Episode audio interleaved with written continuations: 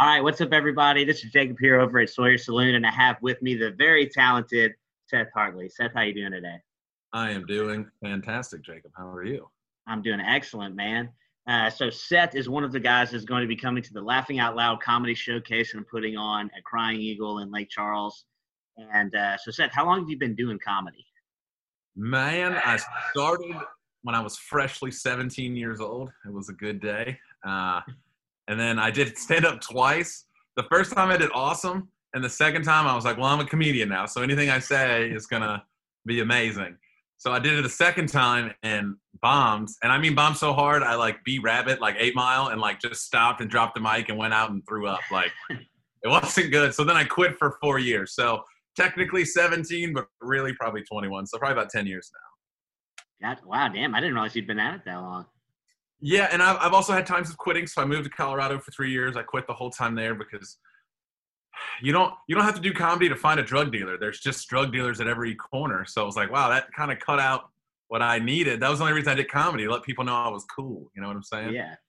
So they're like, because I look like a cop. You know, I look definitely like a cop. So do you. You and I walking around together, no one's ever gonna sell us weed. They're literally gonna think we're gonna be arrested. Or they're gonna I'm not gonna lie though. I think that would be probably the funniest buddy cop movie if the two and if you and I went around. I mean, Starsky and Hutch, no competition. I don't. Yeah, two two comedians set out to find drugs or to bust drug dealers, and the way they're doing it is through the comedy scene. Absolutely, yeah. oh man, that's like awesome. a 21 Jump Street. That's like a. That's but since I'm old, it'd be like a 31 Jump Street. I mean, Right. Yeah, I'd be like, ah, yeah, this is actually my dad. Yeah. And Oh, uh, I I adopted him. Yeah, really. That's awesome. So what what was the, what was like the first joke that you ever wrote? Man, the first joke that I ever wrote and I've ever told, and I still tell it because it's my favorite. Uh, I got held up. I got robbed at a Smoothie King that I was working at when I was in high school. Uh, yeah, so that was that was kind of the. Oh my gosh. I loved comedy, so I was I was part of the. I started watching the Family Dinner, so I'm part of the Family Dinner improv group as well now. But when I was 15, I started watching them. I didn't know stand up comedy was even a thing in Baton Rouge. I started watching the Family Dinner, fell in love with them, and wanted to do improv. And then thought I wanted to do stand up, but didn't have any stories or any any ideas really. All I'd ever seen was I love, used to love Jeff Foxworthy and Bill Engvall when I was a kid. So it was all I was like, they have families and they talk about mortgages and shit. Like I don't, I don't have that. So finally, you know, on this fateful day when I was 17, I get robbed at a Smoothie King, and the next day I had to skip school and go take pictures for senior year. So I was senior in high school, so I was taking the senior pics, you know, like in all the in your mm-hmm. tuxedo and whatnot. Uh, but the school had heard about the robbery and thought that I skipped school because I was like traumatized or some shit. So when I get back to school Monday, uh, I went to a Catholic school. So our religion teacher pulls me aside and pulls me with the, the counselor. And it's like, hey, we know you've been through this. Like, we understand it's going to be traumatizing and it's going to be difficult. So if you're ever feeling like some PTSD, just come into my guidance counselor office and, you know, you can hang out. And so I started just abusing the shit out of it immediately. Like if I had a test and I was like, oh, I didn't study, and I'm like, oh, flashbacks, I'm getting robbed. I would go take a nap in her office. So then after that, uh, the school kind of started to catch on a little bit. You know what I mean? They're like, I think this guy's using it for bad reasons. So my religion teacher asked me to speak in front of my religion class and to tell them how my faith in Jesus got me through being robbed. And I was like, uh, I had no idea. So I just told the story of what happened to me. And by the end of it, my teacher is like crying, laughing, and so was the class. And he was like, Hey, man, you really need to go do stand up. And so that weekend, I went and signed up, and I did stand up the next. I did an open mic the next week with that same story about how I got robbed at a Smoothie King. So it's uh, I, I still tell it. I because for me, I'm a storyteller, Mhm. and some stories people want to hear. Like every so often, I'll have a friend be like, "Hey, man, remember the time you got robbed?" I'm like, "You want me to say the whole thing, or you want me to just give you some cliff notes?" You know, like I I can jump into the bit if you want me to. It's there, or I can just be like, "Oh, I was robbed. It ended. He lived. I lived, and now he's in jail forever." But not for me. It's a different story. Come to the show and find out, maybe. Yeah, there you go. That's an awesome party trick, though, man. Like, I, am sure you get this. I've, I, I don't know what it was, but I went to Houston Right. this past couple of days, and so lit, I've had I had every single person that came up there went, all right, man. So come on, tell us a joke. Yeah. cause tell us a joke, and I'm like, I, I mean, it's not, it's not. I mean, I don't know how you do it, but like I, I mean, you tell stories, so it's like, it's not easy.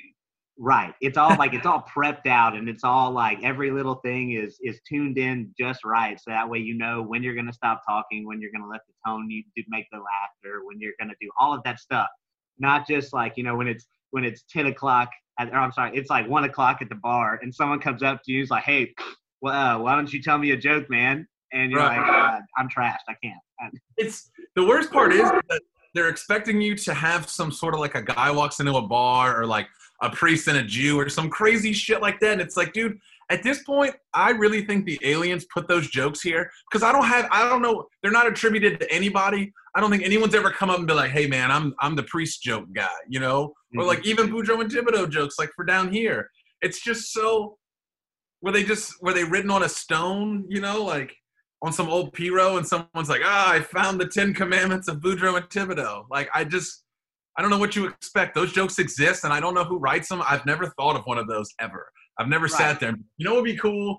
You know, if a seagull flew into a window and then some whatever else happens. Like I just, I don't, I can't do it that way.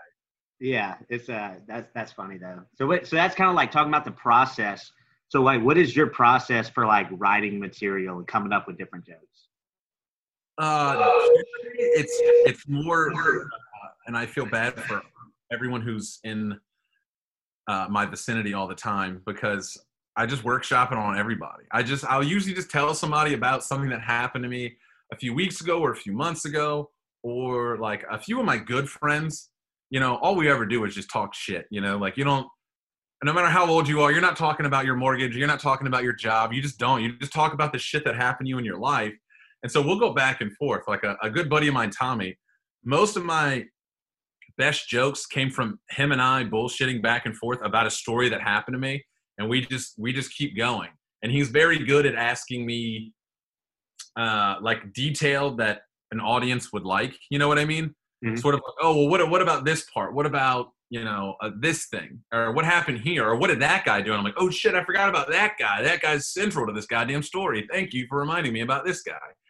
Um, so I do that. I mean, I really just talk to everybody and then sometimes I, you know, I do like a, a, call center exit survey. I'm like, so of what I just said, what did you find amusing? Uh, if there was anything, if I'm annoying you now, just punch me in the face and I'll leave. You know, it's, it's, uh, I, I definitely call center people and I just try, try to workshop everybody that I can. Um, and three out of 10, you know, I, I talk a lot. I never shut up, as you can obviously tell. But look, if I'm if I'm batting over 300, I'm in the majors. So I'm just I'm throwing shit at the wall and seeing what sticks. Uh, yeah, and if you're just constantly not talking, uh, if you're just constantly talking like that, man, you're gonna have so much stuff to pull from, and like just constantly batting it off of people like that. That's what you want. You want like the, the so much quantity that you can sit there and like, okay, this was actually funny. Pull out the quality right. stuff, and then use that on stage. Yeah, it, it's interesting because I pull from my own life, and if you think about how you could not narrate the past two weeks of what just happened to you at all. I mean, in any sort of correct context. And so you forget about all these little things until something way later on down the line reminds you of this one specific event that may have happened to you three days ago that I've forgotten for now until, you know, 10 years from now, which probably didn't make any sense for me saying it. I almost like tenanted myself there. But that's what I'm doing. I, I, just, I like to mind my own life. You know, I like to mind things that happen to me. I've got aging grandparents. You know, I've lost a parent. I have nieces and nephews now that want to know stories about their parents you know so like I, my nieces and nephews are both eight two of the oldest ones and so they're very interested in knowing how my dad murdered or how i was eight or whatever so i'm trying to remember these things that other people are you know helping me on earth because they're asking me questions and i'm like oh yeah that happened that this happened so it's definitely fun and it, it it's fun to reminisce sometimes you know Oh, absolutely. So you said so. You, she said you lost your dad. How long ago was that? No, I lost my my mom. You lost your mom. Okay, sorry. It cut out there for a little second. Oh no, it's it's. Gotcha. Gotcha. Uh, two and a half years ago. Gotcha. Okay. Because I, I lost my dad ten years ago. Oh wow, man. So it's like, but there, but like you said, like it, it's a cool way to like. We always have those stories that anytime we think about them, like we go back to. Oh, and, oh, absolutely. Yeah, and those are the stories that we laugh about, and that's what you remember. you know, and so that I, I think that's super important to be able to remember that because that just I don't know, it makes life so much more worth it. Because you're like, hey, Oh, I had that oh. person, the memories, and that relationship, and that's something special that you can find. And I think that's something awesome that comedy does because you can pull that out. Oh yeah, yeah, yeah. I mean, think about what was that movie, The Giver, or the book too, The Giver, Mhm. where only one person gets to have the wealth of knowledge of the history of what they've all been through. I mean, sometimes I think of comedians as some of the best historians. You know, when you look at certain things, because everybody looks at the '60s and '70s and it's like, what was George Carlin saying? You know, well, who was the guy who was who was getting that? I think in our generation, a lot of people are going to look to what Bill Burr said about the world about Mhm. what he commented. You know, you always look at basically like you look at the angriest comedian, and you're like, what really pissed that guy off? Like Yeah. that's the tipping point of like where, where the sensibility scale lies for comedy. So it's it's it's kind of fun being being a historian of sorts. Um, and it's an ancient thing, you know, even back to being a jester. A jester was the only one who could fucking make fun of the king. Only one. Only one who got to do it. He had to be funny though, or he got Yeah. killed. So I mean that's that's your true audience. But I mean, that guy got to go around and be a jackass. So even the richest people, even the height of society, lowest society, people needed to laugh. So Absolutely, and that that's our job, man. Yeah. What uh who who's your favorite comedian? Besides Man. yourself. myself, I watching my own videos is such a hurt because you're just like, I could have done it this way, I could have done it that. You know, you, you're your own worst critic. I, like I said, I love Bill Burr, John Mhm. Mulaney. Uh, being a Catholic kid, you know, growing up that way, I think uh, sometimes so annoying how perfectly he gets it because I'm like, I don't think I can even touch that topic because you crushed it. Like, there's Mhm. no way I'm, I'm everything I'm coming up with after that is just shit. Uh, and he's so, I mean, he's so funny. But like I said, growing up, I like Jeff Foxworthy, uh, Bill Engvall, just those guys. It was really what my parents allowed me to listen to because at the age of six, I was asking for comedy CDs. Apparently, I don't remember. This was what was told to me that I was just burning through uh, Jeff Foxworthy CDs when I was a kid. And so they were like, well, he's not going to say anything weird.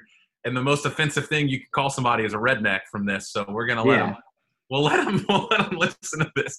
They weren't, oh my goodness. Yeah. I would have never expected you to have been a blue collar comedy tour kind of guy, you know? Yeah, man, and their story. So, if in the nexus of it, I guess from my basis, uh, it, they're storytellers. I mean, those guys all told a lot more stories, but they did have that subset of jokes. You know, you might be a redneck was a perfect little pipeline to put Mhm. jokes in. But beyond that, and the same with Bill Engvall, he had his own little tag. Uh, here's your sign. You know, yeah, same, yeah. There's your sign. little context. Yeah. Uh, and after that, I got Dane Cook. So I was talking to someone about that, and I used to I used to have so much more energy on stage, and I, I'm getting back to that. So you're going to see more more moving around because it is fun. But forever, I ch- I purposely changed my style because I love Dane Cook, and then all that stuff happened where people were accusing him of stealing jokes and all that sort of thing, and he kind of fell out of favor for so long, and so I hated it when people called me that Mhm. um, because that was I was I was around 16, 17 when I wanted to start, and that was when he was really huge. So everyone was like, "Oh, you want to do it to be just you just want to be Dane Cook. You just want to tell your little story on stage just like him." And for me, I was like, "Well, it kind of goes further than that." And I'm just a very I have a lot of energy, so I'm sorry. You know what I mean? It was it was just one of those things where it kind of happened at the same time, and everyone's like, "You're doing it because of that." And so then I really tried to change my style differently, and uh, yeah, I mean, part of it is being true on stage. You know, I mean, you know that, man. The, the more Yeah. authentic you are, the better it is. So, starting to get back to that. And So, so that's something I can relate to because whenever I whenever I started, like I'm a, I love Sebastian Maniscalco. Like Oh, that, yeah. that that's my favorite comedian. But he's like he's very like on the stage, like very physical, going after it. So I had to pull myself back a lot because I would find myself like you know practicing or even on stage, and I'd do like a move or something, and I'm like, okay, I saw him do that. That's not that like you said, you got to be authentic with it. But it's so weird how like whenever you watch a comedian and you see kind of what works with them. That, when in the beginning, that's what I did. Like I'd watch different comedians and I'd be like, okay, what is he doing? How is it working? And how can I do it in my own way to where it's like I'm still doing like it's still authentic to me, but maybe like he's setting up a different type of joke. Or Right. maybe like learning how to pause like they do. Like I remember I watched a Kevin James special and he it's the same as like King of Queens. Like Yep. it, he was saying stuff that it was it was it was kind of funny, but he would just sit there and just yeah, his face. like deer in the headlights, and it just made it so funny. And I was like, how is he doing that? So just like kind of figuring that out, and uh, but also make it like you said, keeping it authentic to yourself, to where you're not copying off after somebody else, because you don't Yeah. want, you know, you want to be No, no, no. you're up there. That's the worst. That's the worst feeling. Uh, there's actually, I mean, I had it more recently. There was a joke. I had it. It was a joke I had called "Titties in the Wild," Mhm. where when you act, when you see a boob you weren't supposed to see, that's the best boob. Like that's just in general, but not like in a creepy way. Like you're not looking for the boob. You know, it's unexpected. Like I was not promoting at all voyeurism or peeping tomism or anything isms of the sort. But it's just like, oh, like that's really cool. I was like, you can, you know, you can be 80 years old and be an Alzheimer's patient, and you know, your daughter walks in the room, you're like, oh, I don't know, and then all of a sudden her boob falls out, and you're like, that's so cool, booby, and then you're like, I remember my first titty. It was, you know, Evangeline McCormick, and it was at a sock hop, and she went to tie her shoe, and I became a man, and then you know, he's totally lucid because that's just something crazy. That's anyway.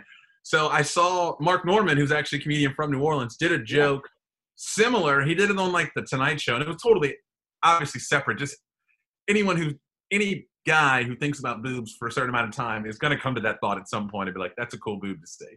So he did it, and then after that, I was like, "Well, I can't." And he did it obviously way better than I did because he's who he is. Um, but I didn't want to see, even though it was authentic to me, I still didn't want anyone to think that I had ever ripped it from that guy, you know.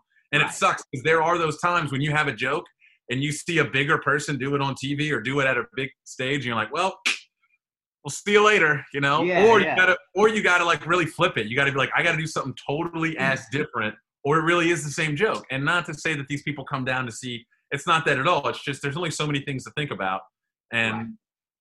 you know, as comedies predominantly dudes, mostly straight dudes, we think about boobs quite often. So Oh, absolutely. Yeah.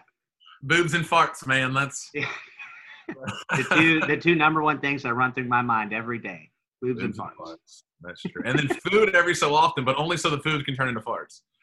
Right, Right. exactly. It's all a process. It's a process. That's awesome, man. So okay, so you're out in uh, you're out in Baton Rouge. What's what's the scene like in Baton Rouge? Because don't you run a uh, open mic over there? Yes. So we run pretty much the only open mic in Baton Rouge right now. So that's Wednesday nights at the station. We start basically between eight and nine. Just try to get the audience in there. It's a free show. It's a cool bar. They have great drink specials. We want everybody to kind of hang out and get the feel for it. Because once the room you've been there, once the room gets going, it's it's pretty fun. It starts to get rocking and rolling. So And that's I a mean, cool room that y'all have. The best way to, to get a roller coaster to move is using some lubricating oil. You know what I'm saying? So get that lubrication in you, and we'll get this roller coaster started. Yeah. That dry, that dry metal, you don't want that. You want to get that, get that Right, going. get the juices flowing. Um, but then, so this week, Tuesday night at Squeaky Pete's, there will also be they're starting an open mic there, um, and that I also believe is at 7:30, 8 o'clock. So we'll have a Tuesday and a Wednesday show in Baton Rouge right now. Um, room for more. So we have the improv group as well. So there's the family dinner, which I'm a part of, as well as Vaughn Vayon, who's in the scene as well. He runs a show with me on, or I run the show with him really on Wednesdays at the station. And uh, then there's Latco Leather Apron, uh, long form improv. So they do shows on Fridays as well. So we try to keep Fridays open for the improv groups. Yeah. It's kind of just what we do. And then we do a once monthly show uh, at the station for headliners. There will be another one June 25th coming up, which is going to be Josh Watts of Baton Rouge, Morgan Wright, uh, and Vaughn Vayon. And I might be hosting. I can't remember right offhand. Things emails get sent. Sometimes that not everything's approved just yet. So you know, I don't I don't know if I'm giving you guys insider information or not. Let me put it that way. I might have broken some NDA and owe somebody nine dollars. I'm not sure. We'll see. Damn. Well, hopefully you're not in prison by the time the show comes around. Oh man, that would be. I think I can afford the nine dollars though. That fine. I don't. I, I hope it's. I hope it's not jail time and a fine. I hope it's either or. You know. Right, I'll right. take-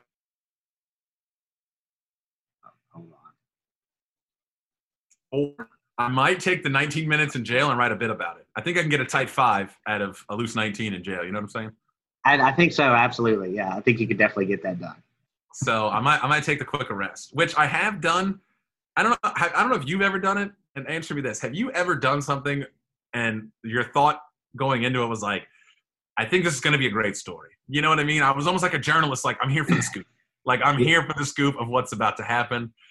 Like it's just the recipe for disaster's already here. I just got to like latch on and get ready for the ride. Hey, so you're talking about like like going up on stage and doing a bit, or like, hey, I'm gonna do this because I think this is gonna be a good story? Oh yeah, I mean like in real life. I mean in real life, has something ever come up and you're like, in your brain you said probably not the greatest idea, but then the second part of your brain, which is the depressive, crazy part, which is the comedy part, was like, hey man, this is gonna be some cool shit, and no one else can say this that they've done anything like this, so I'm gonna hop on. Man. Uh, yeah, well, I remember one time. This was years ago. I was over at my buddy's house, and they were like, "Dude, let's let's go get a sign, a street sign." And I was like, "Hey, why not?" And for a second, I was like, "Okay, uh, I should probably go home." Uh, because I know that if I go home, I'm still living with my mom at the time. I was like, "Uh, she's gonna be pissed off if I come home with this sign. And uh, but then, like you said, that little other part came up, and I was like, you know what? Let's go get a sign. Let's So we went and grabbed the baseball bat, and we drove to Sulphur. And uh, we so the way that we did it was we took the bat and we hit the because the sign makes an X, you know, on top. Yeah. So we hit it on one side, and we would just sit there and hit it till it flew off. First one we couldn't get off because uh, somebody came outside with the shotgun and yelled, "What the fuck are y'all doing?" But it was Oh. more like South Louisiana talk, so it was like, "What the fuck are y'all doing?" And then so we just hopped in the truck and ran, and uh, eventually went to go get another sign. And uh, I, as I was moving out of my house a year ago, uh, she did find the sign and was like, "You know this is illegal," and I was like, "It's what it is, mom." But Which, which, what streets was it? uh, you know, man, I, I don't remember. Uh, that's something they can put in the police report. Honestly. Okay, I see. Uh, You see, you see, that's why I have to get on stage so you don't think I'm a narc. You were nervous to tell me. I was. I was still. I'm still a little nervous about posting. I may not. I don't know. That's what I'm saying. Too much like that popo. That's that's funny. I've stolen a couple signs in my day. Stolen a couple signs. All right. Well, what, so, hey, so what about you? What What's something that you've done that you were like, ah, I probably shouldn't do this, but went for the story? Man, I, I got married in Vegas. Wait, what? The prime example. Yeah, man. I, I married. I got married to this chick in Las Vegas. That's a Yeah. little more permanent than stealing the sign. Ah, I got it annulled. Um, Annulled. good. My, mom, my mom's Catholic, so she did. She did. She was really upset when she found out, so she made me get it annulled, which is a little more expensive than a divorce. But you know, I sprung for the extra money for God. Sprung for the extra money for God. What cra- it just cracks me up that that annulment divorce, like all of a sudden God's like, oh, you didn't like. He's such a bureaucrat that he's like, you have the wrong paperwork here. I don't. No, I need I need this other one for you guys to get into heaven but yeah. you know i played by the rules but no she uh it was right when i moved to denver colorado so i had moved and i i it was hard meeting people at first. Like when you move to a totally new area i knew one guy uh, and he's the guy who convinced me to move out there. He said hey man you can come live on my floor. And so i did i went to live on his floor and he said we'll find a place together here and we'll get an apartment. I said cool. And he was a single guy and he's like we're to go out and do the town. But every so often his ex-girlfriend would come and hang out. You know what I'm saying?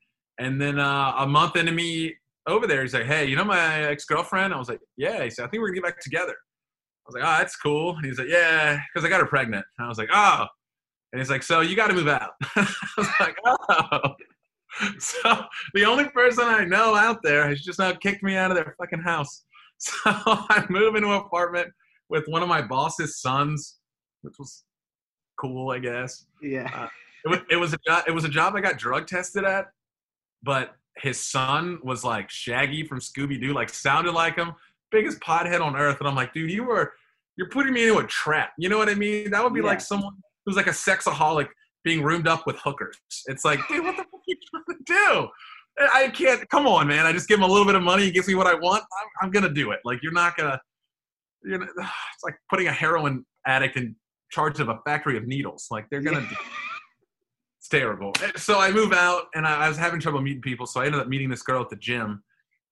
And we started hanging out a little bit. And 28 days after we met, we were out at this restaurant bar thing uh, called Gas Lamp in Denver. We're sitting in the corner, and she's talking to me, and she's like, "So what got you to move out to Colorado?" And uh, in truth, I moved away from Louisiana for a while. I had actually been engaged to a girl. I dated the girl for four years, from 20 to 24. We got engaged. Things didn't work out. Somebody didn't want to grow up. Uh, so you know that whole chestnut, you know the old age-old story of life. man can't grow up, becomes Peter Pan, flies away to Neverland, and marries Tinkerbell. You know that kind of thing. Uh, so yeah, I moved away, and I said, look, I I moved away because I had to get away from this bad engagement. You know, whatever. I said we broke it off. She goes, why? And I said, well, we weren't right for each other. A lot of it was my fault, to be fair. I said she also became bridezilla at the end. Like anything I said, she was just like, "Why don't you pay for it then?" I'm like, I, "You asked me to help with the flowers. I don't want flowers. I don't give a shit about flowers.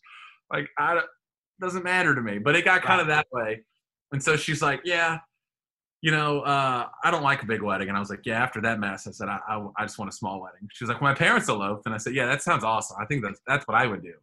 And she goes, "Well, do you want to elope?" And I said, "I just told you, yeah, that's that's what I would do. It sounds awesome." And then in this bar, she got down on one knee and she goes, No, will you marry me?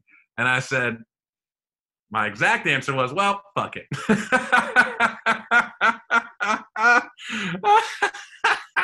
so we were out on this Friday night and, you know, we were drinking, smoking, everything. So it was Colorado. Right. Next day, I have to go to. I sold cars at the time because she was like, "Well, let's go now," and I was like, "I gotta work tomorrow. Like, I can't miss work for my wedding. You know what I mean? Like, I gotta, gotta go." And so I, 100% thought in the morning we were going to wake up and be like, ha, ha, ha, you asked me to marry you. That's so funny. We were so drunk. How stupid of us. And then that was going to be life, you know, like that was right. It. Yeah. It was a weird fever dream after that. So I'm at work and I'm getting these text messages and she's like, just bought a dress, LOL. And I'm like, I thought she was kidding. She put LOL at the end. That's what I thought. She I was bought like, a whole ass dress and everything. That's what she says. And then she's like, oh, what time would you want to get married? By sunset or this time this time? And i was like let's do sunset. Again being a total just thinking it's hilarious. I'm just thinking we're loling through this whole you know i when am i ever serious? Ever you know? Right. so i'm thinking this girl picks up on my vibes of like ah you know what i'm saying? Like Yeah. so she's like okay got us the chapel 6.30 it's booked. And i was like whatever. And she's like packing me she's like i'm packing you a bag and i'll come get you from work. We're gonna leave after work or no, she's like, we're we're gonna go get a celebra- a celebration dinner after work. So I was like, cool. I thought we were just gonna like have a joke dinner. So I get done with work that day, get over. I- There's a, a whole ass bag packed in her car, and she's like, we're going to get steak dinner, and then we're driving to Las Vegas tonight. And I was like, and I just I go through my head, and I'm like, man, I I just got out of you know what I mean? Like I was just Yeah. Four years and 28 days, you know, 28 days later for real. And then yeah, that's even was like, scarier than the movie. it, it was a little scary, a little scary. But I was like, she was very cool. We were good friends, and I was like, this is the only person I even know in this area. I was damned if I was going to move back home. Moving back home was not happening. Right. Everybody on earth at the time was like, you're not going to make it five months, four months, six months. Because me and my mom were very close. And one reason I did move was because I had never done adult things for myself, like cut my own meat for dinner. You know, I had moved away and I still came home every week. My mom did all my laundry, folded all my clothes, made food for me, packed it up. I wasn't a grown man. I really was a child. So I moved away and I was like, I'm either I'm gonna go off into the woods like it's Rome. I'm just gonna go out there and starve and die, or I'm gonna, you know, flourish. But I'm never coming back here. I mean, I'm back now, but that's a totally different reason. But Yeah. that sort of thing. Now I know how to like do do the laundry even. But so we drove to Vegas, man, and and we got married. And- Wow. That's, and was- now that's there is more to that story, and that could be the story that I tell. Which, because very funnily, uh, tomorrow would be the anniversary of our wedding. damn. Well, hey, uh, here's here's to you, man. Here's here's the anniversary. I don't have it right here. We go. Empty cup. Uh, There we go. so yes, Awesome. that, that's been one of those things where I did it, and it was just like it was fun. That's a lot cooler than stealing a sign. I'm gonna be honest with you. man it, that that th- that's one of those stories that everyone has people i mean they make, they make movies about you know getting married in vegas to a stranger and stuff because it is Yeah. this crazy stupid thing. And i've always heard of people who were like you know f- you know six degrees of, of kevin bacon. I've heard those stories. Oh i knew a guy who knew a guy who did it. And so then all of a sudden when i was the guy who they knew did it it, it got to be pretty funny for a while. Because for like the first year i would when i would go back home to visit like i would come home for mardi gras. I would have people I had seven years old was the last time I saw him. Like, hey man, I uh, You got married in Vegas. Is that true? Is that true? You tell me about it.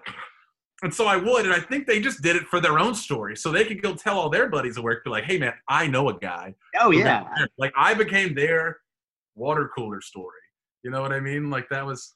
You became the jester. I became the jester. Yeah, exactly. Full circle. Full circle. Full circle. What got you into it, Jacob? I am curious. What got you into comedy? So I. so let's see. So I was originally going to go to law school whenever I was in college, whenever I started college. Oh, and so for second, second, my second year, so it was my sophomore year of college, I worked at a law firm. Uh, loved the people there. Didn't really like the whole law environment. So I was like, what, what am I going to do? So I had a buddy of mine who had started his own company where he sold like fishing shirts and all kind of stuff. So I was like, okay, that's cool. Maybe I could do business stuff. So I started a company. I, I worked for him for for six months and then he fired me because I was a terrible salesman and I knew nothing about fishing, which is kind of important if you're selling fishing clothing. And the, I remember the last event he looked at me because I would just sit there and I would do impressions. And I would like I would walk up and nobody would know who I was. So I would walk up to his table while he's trying to sell something to somebody and then pull a Borat and like, this is nice. How much? and and he would like always give me looks, and he would be dying laughing, and the person would be like, oh, I'll, I'll just take a shirt, thank you. so it was like made them super uncomfortable, but we always we always had a good time. And he was like, dude, you should do stand up comedy. And I was like, ah man, I don't know, I don't know. So after after so many times of him telling me that, I was like, dude, fuck it. So we had a bar that we normally go to. I called up the manager. I was like, look, dude, I want to have I want to do a, comedy night and I want to get just, you know, just on like a day where nothing's going on and just see what happens.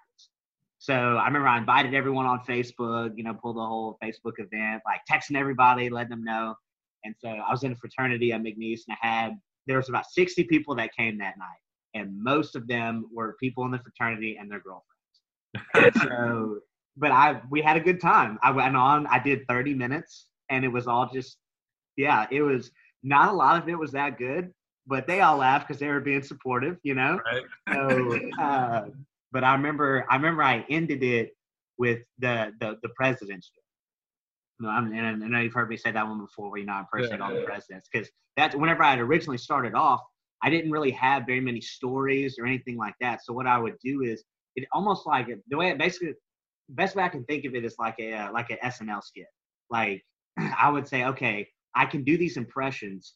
How can I make a joke or come up with the story or like make these people do something and put them into an environment that's like, okay, that would be fun. Right. So that's how the president's joke came up. So I was like, okay, you know, I know I can do these voices. Let me just throw them in an environment. So that's what a lot of the jokes were. Uh, I did a joke where I grabbed a whole bunch of random things from my house and put them in a box.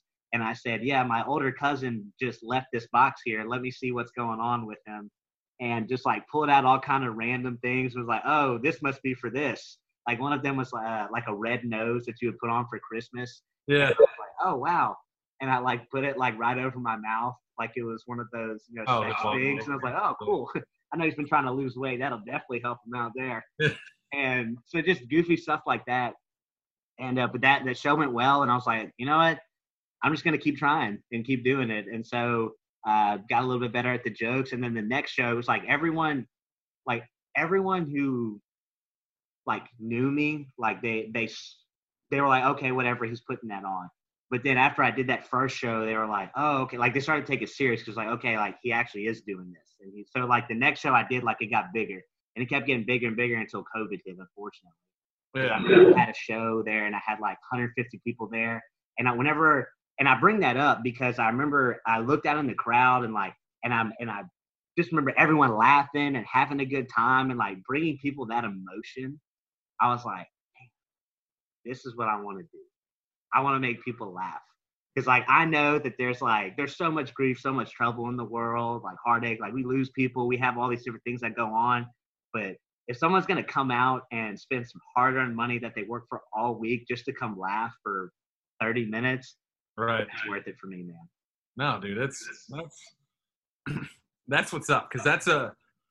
So you, you, you talked about the seeing the people laugh, right? So mm-hmm. I did um, when I was living in Memphis. I did a brewery show, and there was like I think like 200 and something people, and that was for me at the time. And in the the way that the the place was set up was that it was packed to the gills. Like we had to have a separate speaker back there so the back could even hear us from That's the awesome. first set. So we had a pipe. I mean, it was it was pretty crazy. So I did a whole set, and I did some jokes about my mom, and so it was good. And I I brought it through, and this was this was before she passed away. So I do these jokes and at one point, I was doing, I was waiting for it, and I normally would rush. And this was the first time that I really understood to just like hold. And I held and I looked, and the wave of laughter went through, and then it stopped. And I heard someone, I saw someone put their hand on their friend's mouth, like, wait, he's not like, let him finish, sort of thing. And when that happened, it was like, I don't think I've ever had a bigger smile on my face. I was like, holy crap. Like these people are just waiting. So they did it and it rolled and it crushed. And then after I had a bunch of people come up to me and talk because my mom and I were like we were just like buddies sort of thing, you know what I mean? So they were like, "Oh, your mom really like that? I'd love to hang out with her, whatever." And so after, bef- before she passed away, at the end of every one of my sets, I called my mom, no matter what time of day or night it was, and we would talk. And I would just tell her what I said or sort of thing. And I, a lot of times I wouldn't tell her exactly what I said. You know? right.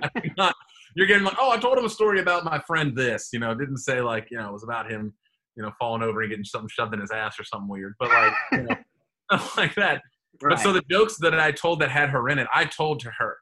So I was like, oh, you know, I told these jokes, and I just like, oh, you did, and I was like, yeah, and then you know everybody liked them, and they asked, you know, that how cool you were, and they wanted to hang out with you. She, you know, she always loved that, and so for me, that memory, and when you said that, it just reminded me of that because she passed away the next week. So that was the last set that I got wow. to do. And so that was the last time that I called her about doing jokes and doing whatever. And so it was to me that that always hold true. And so when you said that, just reminded me of it was that first real roll of laughter. And I mean, it happens in the smaller rooms when you get in one of those that bigger scenario and you kind of see it, you know, and you see that joy and that whatever. It's it's crazy. So it's it's fun, and that's that's definitely something I'll always hold and be like, man, that's that's the best feeling in the world. I, I don't think there was any other feeling I could have besides that. You know what I mean? I felt like I was levitating. I mean, how people talk about when they do drugs. I mean, that's how I felt in that moment I was like, dude, I am high, I'm above, third world, you know, bird's eye view, looking out, looking in. It's just it's one of those things that it does, and it it it changes everyone for that amount of time, and everyone feels a little bit better. Um, I, I, couldn't agree more with you, man. That that's a very powerful and emotional memory. I'm very I'm very glad you shared that with me, dude. Oh, that's oh, yeah. that's awesome, for sure. Well, look, man, uh, I appreciate you coming on to Sawyer Saloon with me. And so, but this is for our upcoming show that we have. It is so it is the Laughing Out Loud Comedy Showcase. It's going to be me, Seth, uh, Barrett Kyle's going to be hosting, and we're also going to have Cold Charter and uh, Patrick Eady from Houston come out. So we're going to have people from all over the state, Louisiana, Texas coming out. Uh, so it's going to be at Crying Eagle Brewery, July 31st at 8 p.m. You can get your tickets at the link that's going to be in the podcast description. Uh, make sure to get your tickets in case we run out of spots. Get your tickets. They will sell out. They will sell out. They will. You want to know why? Because you want to come. I know you do. yeah, all right. Sounds good, man. Well, all right. Yeah, let's. uh So we're gonna close it out. Seth, thanks for coming on, man. Hey, man. Jacob, thank you so much. Really appreciate it, man. Absolutely, man. We'll see y'all next time on Sawyer Saloon.